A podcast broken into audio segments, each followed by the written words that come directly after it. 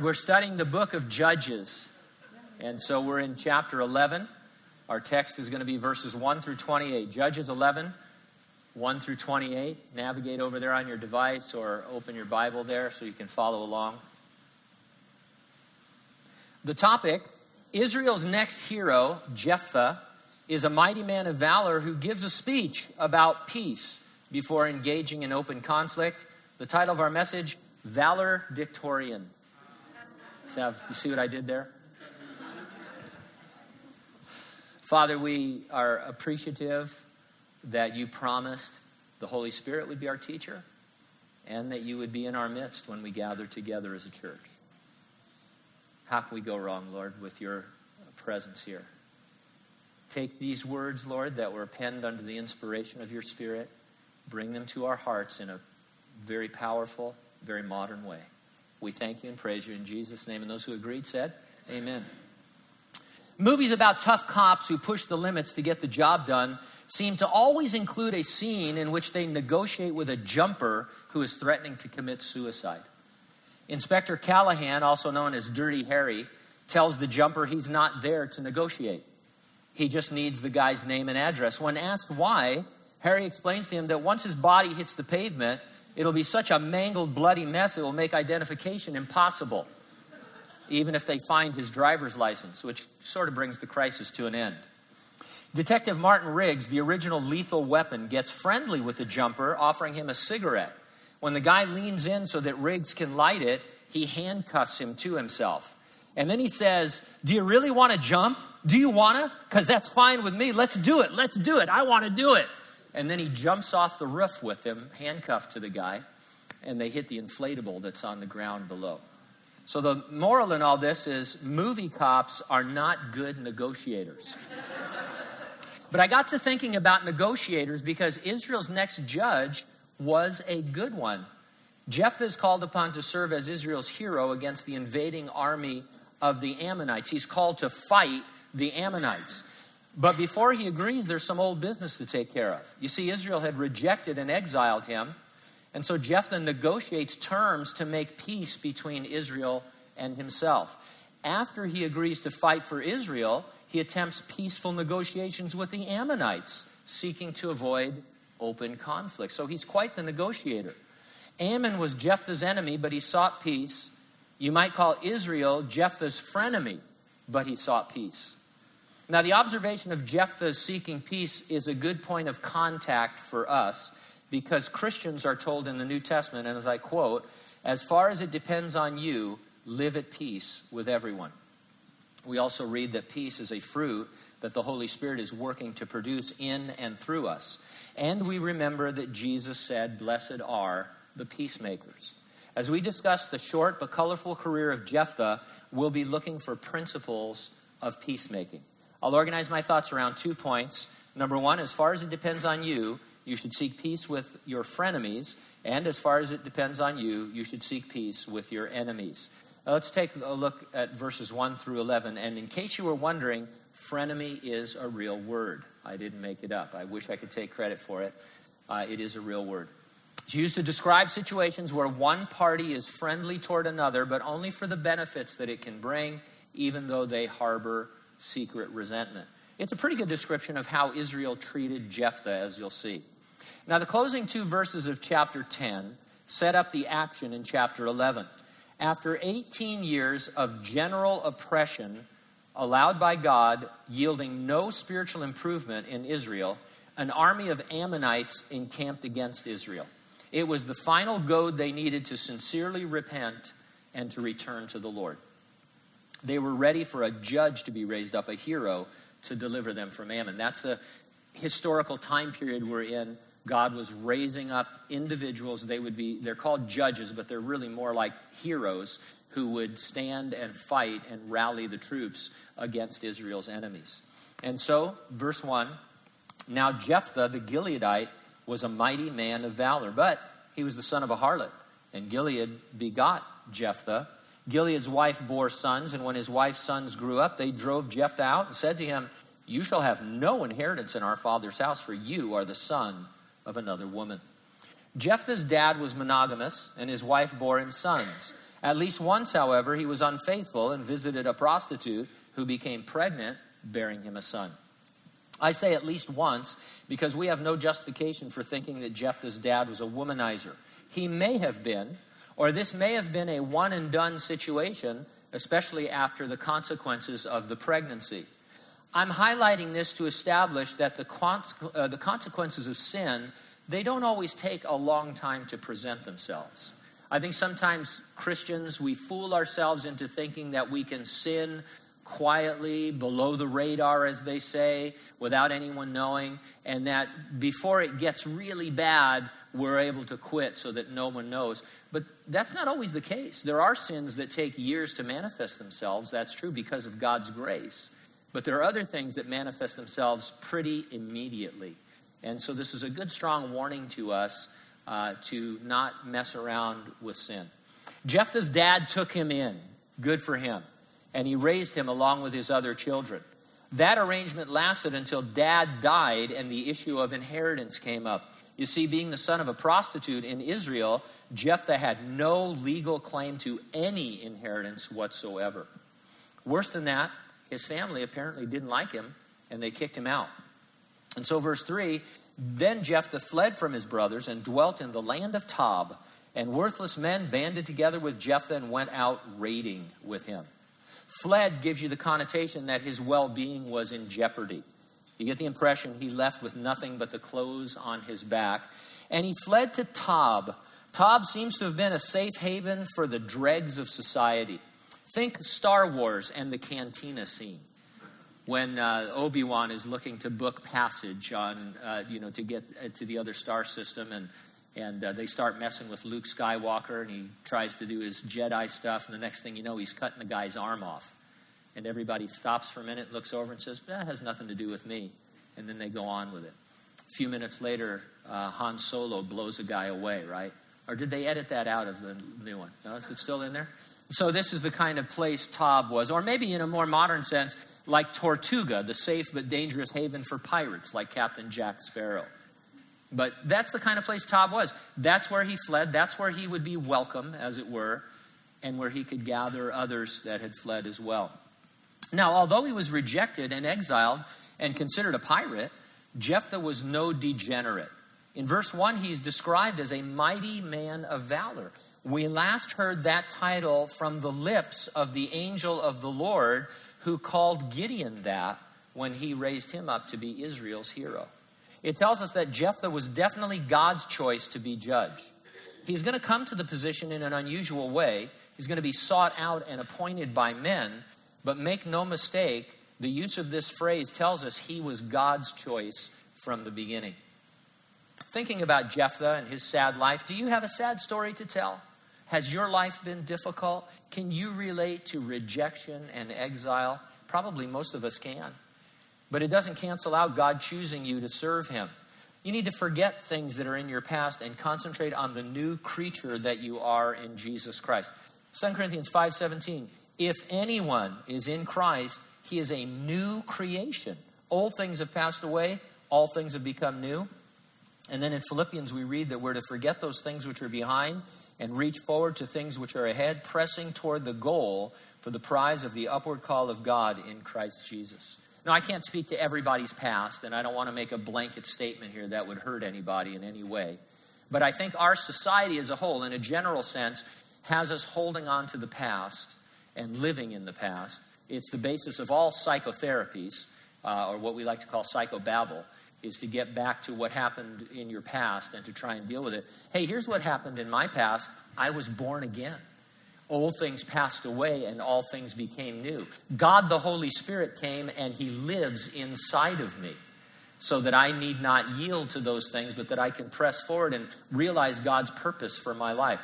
So don't let the past drag you down. If you still have things you have to deal with, I understand that. But you are a new creature in Jesus Christ, chosen by God to serve him.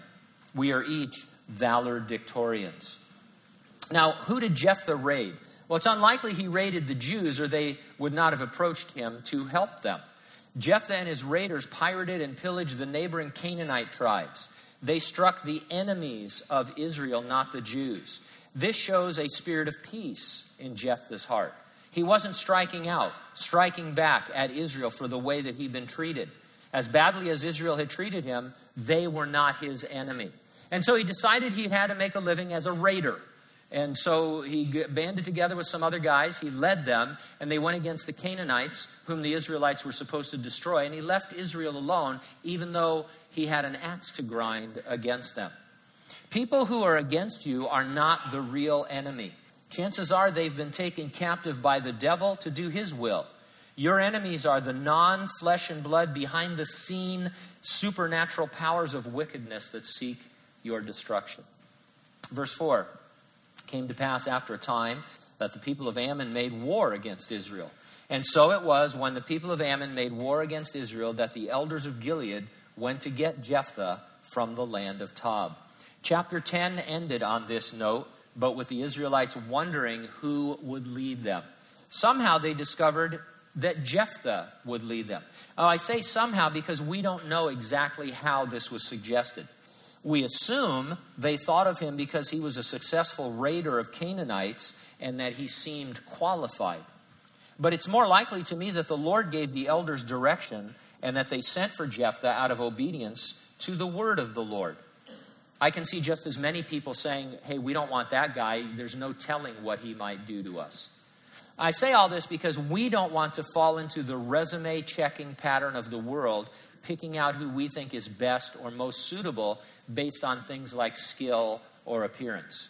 We need God's man, we need God's woman, we need to proceed spiritually and prayerfully in our choices. The great example of this is the choice of Israel's first king.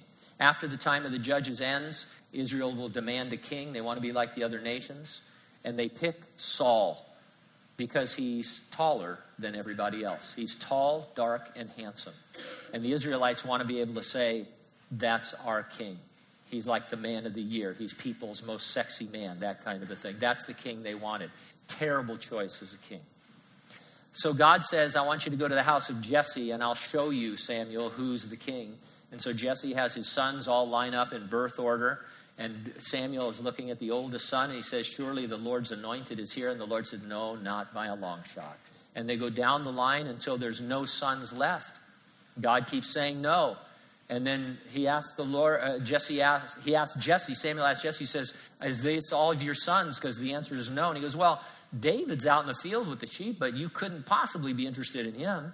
And he says, We're not going to move until you bring him in. And he comes in and he anoints him the next king over Israel. Little shepherd boy out uh, with the sheep. God's choice, totally unusual.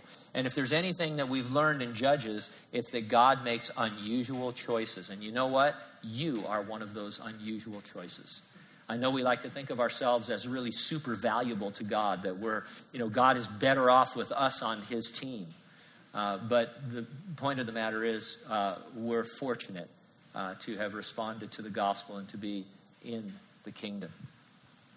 Verse 6 And they said to Jephthah, Come and be our commander, that we may fight against the people of Ammon. And so the offer's on the table, but there's unfinished business. These elders had done nothing to aid Jephthah when he was rejected and exiled by the only family he had ever known. As far as Jephthah knew, they were still against him. So we're not told they did anything uh, wrong. Uh, they didn't commit any sin against him, but they omitted doing anything to help him. This small community, you know, that they were from, Gilead there, and um, they knew what was happening to Jephthah, and they just let it happen because, after all, he was the son of a prostitute. He had no inheritance. We'd be better off with him gone. And so Jephthah is trying to figure out where their heart is at. Verse 7 So Jephthah said to the elders of Gilead, Did you not hate me and expel me from my father's house? Why have you come to me now when you are in distress? Now, I don't think Jephthah is looking for an apology or anything like that. He wanted to know if they were willing to be at peace with him. He held no grudge against them, but did they harbor hatred against him? I say that he held no grudge against him because the last guy that we were studying, Abimelech, who was the son of a concubine, Uh, he's a step up from the son of a prostitute, he was overlooked by his family, and he said, I have a way of dealing with this. I'm going to kill my 69 brothers. And he does, one escapes, and then he sets himself up as a terrible king over Israel. Jephthah didn't do any of that, even though he was probably in a more powerful position to do that. And so he's sincere with these elders. He wants to know, where are you guys at with this? Because when I needed help, you didn't help me. And so I, I need to know if we're compatible at this point. It's going to be hard to command men that hate me. And the elders of Gilead said to Jephthah, That is why we have turned again to you now, that you may go with us and fight against the people of Ammon and be our head over all the inhabitants of Gilead. Now, this be our head or be our leader indicates they were willing to submit to Jephthah after the battle. It was a formal way of saying that Jephthah would be their leader. They were recognizing God had raised him up to be judge. We want you to command the army. That's the immediate need. But he says, Well, where are we at with all of this? And they said, We're asking you to be the judge. We're recognizing that you're God's man. And we're fine with that. And so it's a gesture of genuine peace. So Jephthah said to the elders of Gilead, If you take me back home to fight against the people of Ammon, and the Lord delivers them to me, Shall I be your head? They wanted to be clear. Shall I be your head? He was asking if they indeed recognized him as judge. And they did. Now, did you catch the tender phrase, take me back home? After all they had done to Jephthah, after the way he had been treated by his brothers, he still considered Gilead his home. I want to go home. How easy would it have been for him to say, hey, my home is here in Tob. I'm with these guys that stand with me. We raid together. This is my real family. But he says, No, I, I want to go home. I, I want to be a part of what you guys have. It's amazing he harbored no ill will, but instead held on to fond memories.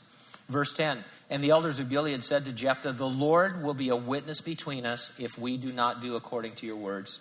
Then Jephthah went with the elders of Gilead, and the people made him head and commander over them. And Jephthah spoke all his words before the Lord in Mizpah.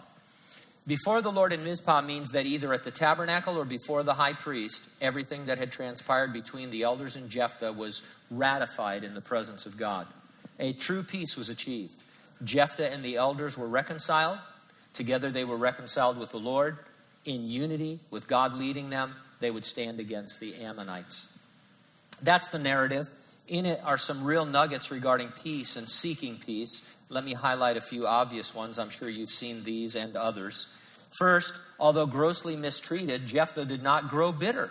He did not seek any retribution or revenge against his family or against the elders. He wanted to just be folded right back into relationship with them. More than that, he did not grow bitter towards God. He did not blame God for his life being difficult. Instead, he respected God, raiding only Israel's enemies. And when he was approached by the elders, his goal was reconciliation. He pressed them for unity. The unity of God's people was more important to Jephthah than his own feelings. Finally, Jephthah brought everyone together before the Lord so that God would get all the glory for this.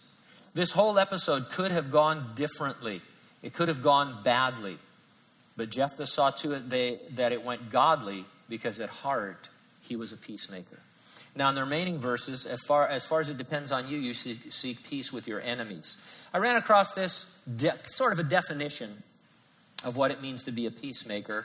Uh, each of these sentences has a scripture verse after it, but I'm just going to read it straight through. I think you'll see how it's all based on the word. A peacemaker is someone who experiences the peace of God because he is at peace with the God of peace through the Prince of Peace, who indeed is our peace and who therefore seeks to live at peace with all others and proclaims the gospel of peace so that others might have joy and peace in believing. That's a mouthful, but peace seems to be important to the Lord. And here's what I think it's saying if you focus on what God has done in making peace with you, you will concentrate on being at peace with everyone else. What has God done? I was his enemy, now he's made peace through the cross and I have peace with God, and I experience the peace of God, and I want that for everyone else, even those that are opposed to me. Jephthah had resolved his frenemy problems with Israel, but he still had en- enemies in the Ammonites. Now Jephthah sent messengers to the king of the people of Ammon, saying, What do you have against me that you have come out to fight against me in my land? This is totally unexpected.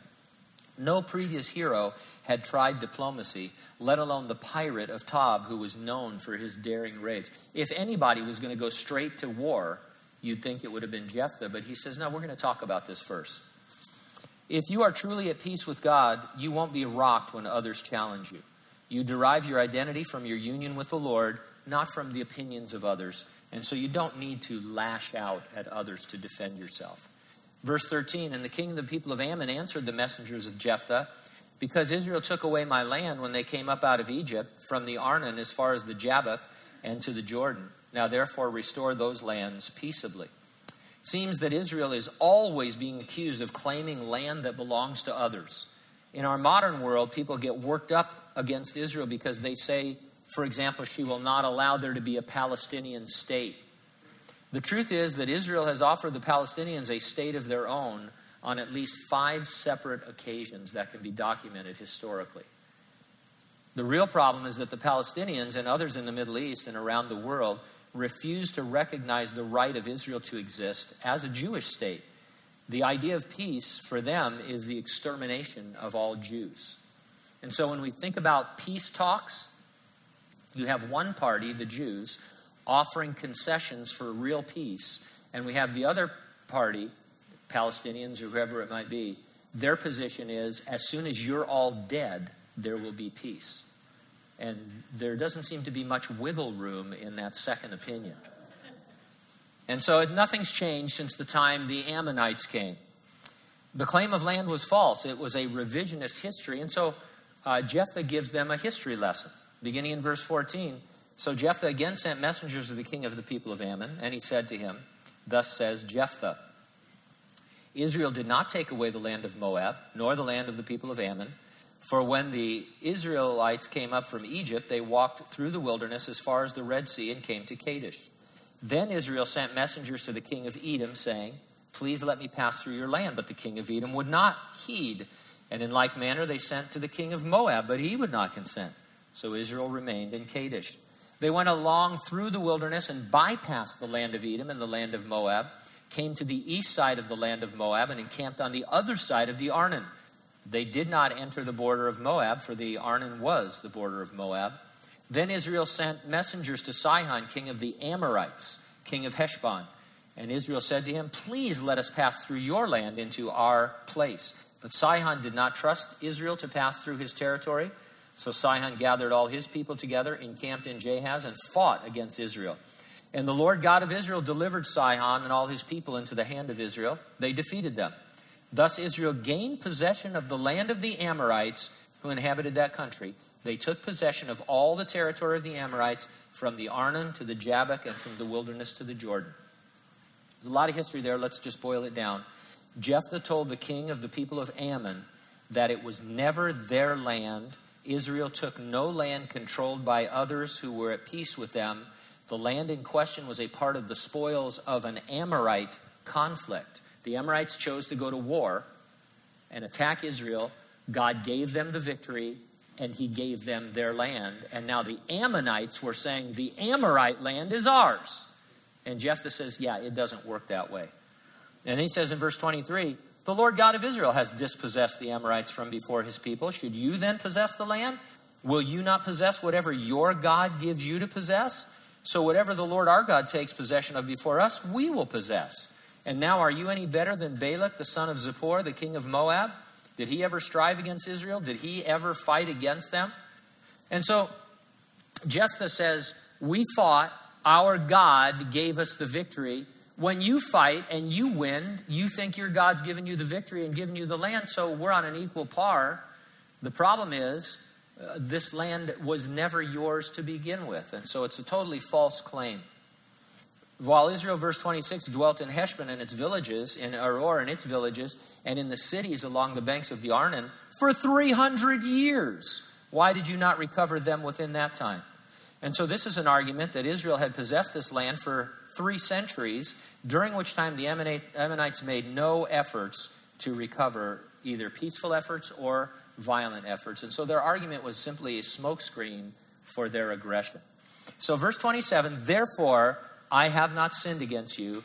You wronged me by fighting against me. May the Lord, the judge, render judgment this day between the children of Israel and the people of Ammon. Now, that doesn't sound like much to us, but that is a terrifying statement for an Israelite to make.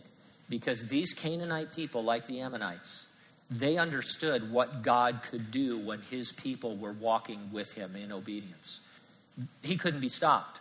They, had recently, they were annihilating people left and right when Joshua came into the land. And even during the time of the judges, after long periods of oppression, God was raising up a hero, and each time incredible victories, miraculous victories took place. So, this is a very, very stern last warning that the Ammonites might want to think twice about what they're doing.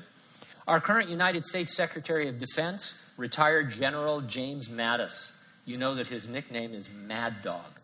He's a warrior, but he prefers peace. When diplomacy fails, however, watch out. My favorite quote of his goes like this We've backed off in good faith to try and give you a chance to straighten this problem out. But I'm going to beg with you for a minute. I'm going to plead with you do not cross us, because if you do, the survivors will write about what we do here for 10,000 years. I'm scared just reading it. That's what Jephthah was saying to the king of the people of Ammon. He was pleading with the Ammonites to not cross Israel. If they did, they'd regret it. And guess what? Here we are 3,200 years later talking about what Israel did there. Verse 28 King of the people of Ammon did not heed the words which Jephthah sent him. As much as it depended upon him, Jephthah sought a peaceful solution, but it wasn't to be. And we're going to see next time that the Lord delivered the Ammonites into his hand. It says, with a great slaughter. Now, we can glean a few more peacemaking principles from Jephthah's dealing with the Ammonites. First of all, he didn't take their aggression personally, he didn't get angry about it. He stayed reasonable, he offered them peace. It's because he knew there was something greater going on than just his feelings. I'll go out on a limb here and remind all of us that Israel was always to remain optimistic that Gentiles would convert. Sure, their immediate mandate was to destroy the Canaanites, but along the way, any Canaanite who trusted the God of Israel was brought into the fold. Their very first battle in the land of Canaan was against Jericho, and the very first thing that happens is that Rahab and her family are saved because they believe in the God of Israel. If your enemies are non believers, remind yourself their eternal destinies are of critical importance.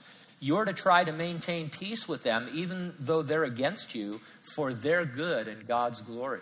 What good does it do for you to win something over them and to get it over them when they're on their way to hell? It's no good at all. Peacemaking requires we be patient. Jephthah was willing to wait, giving the king of the people of Ammon time to respond. He sent messengers twice. We don't always need to jump on something immediately, or at least without seeking clarification. As peacemakers, we're not to compromise the truth, however. Jephthah's answers to the Ammonite king were concise and truthful. He didn't yield, not one bit. He, he said, Hey, we can, we can deal with this peacefully, but it has to be truthfully. We can't be those who want to achieve peace at any price. Peace is a goal, but it must be genuine, it must rely on the truth. Now, we're not going to see Jephthah's victory until our next study, but let me peek at it in verses 32 and 33. So Jephthah advanced toward the people of Ammon to fight against them, and the Lord delivered them into his hands and he defeated them from Aroer as far as Minnith, 20 cities, and to Abel Keramim with a very great slaughter. Thus the people of Ammon were subdued before the children of Israel. If we were making a movie about this, we'd spend a ton of time on the battle scenes, inventing new ways of showing off Jephthah's mad warrior skills as a man of valor. I mean, that's what most movies build up to, right? These gigantic battle scenes. And I, kudos to Hollywood for thinking of new ways to engage you, uh, you know, new weapons and new ways of hacking people to death, you know, and stuff. And, and you're like, yeah. And this is nothing like that. It's like, but I mean, think of it 20 cities. Imagine the fighting. Imagine the warfare. Imagine the glory. And the, yeah, God went with Jephthah and they took these 20 cities and it all went to the Lord. And so that tells us that all we need to do is be on the right side. And so, a good question to ask is Am I right with the Lord in my current struggle? Keep it in context. Ask these two sub questions. Number one, Am I experiencing the peace of God because I am at peace with the God of peace through the Prince of Peace? That has to do with your relationship with the Lord. And then, secondly, am I therefore seeking to live at peace with all others and proclaim the gospel of peace so that others might have joy and peace in believing? For some of you, the place to begin maybe is to realize you're at war with God. You are his born enemy. If you have never been born again, you are God's born enemy. You're born in trespasses and sins. You're the enemy of God by nature. God has made peace with you at the cross of Jesus Christ, where the Lord took the penalty for your sins, rose from the dead, and offers you eternal life. That peace is offered by the Holy Spirit when the gospel is preached, and your will is free to make a decision to trust Christ and have your sins forgiven, to come in and have the peace of God that passes all understanding, and then to be a peacemaker. If you've never had that experience, you've never been born again, then that's what you're here to do today. You're here to uh, come to grips with the fact that if you died today, you would not go to heaven. But you can and you will if you trust Christ. Amen?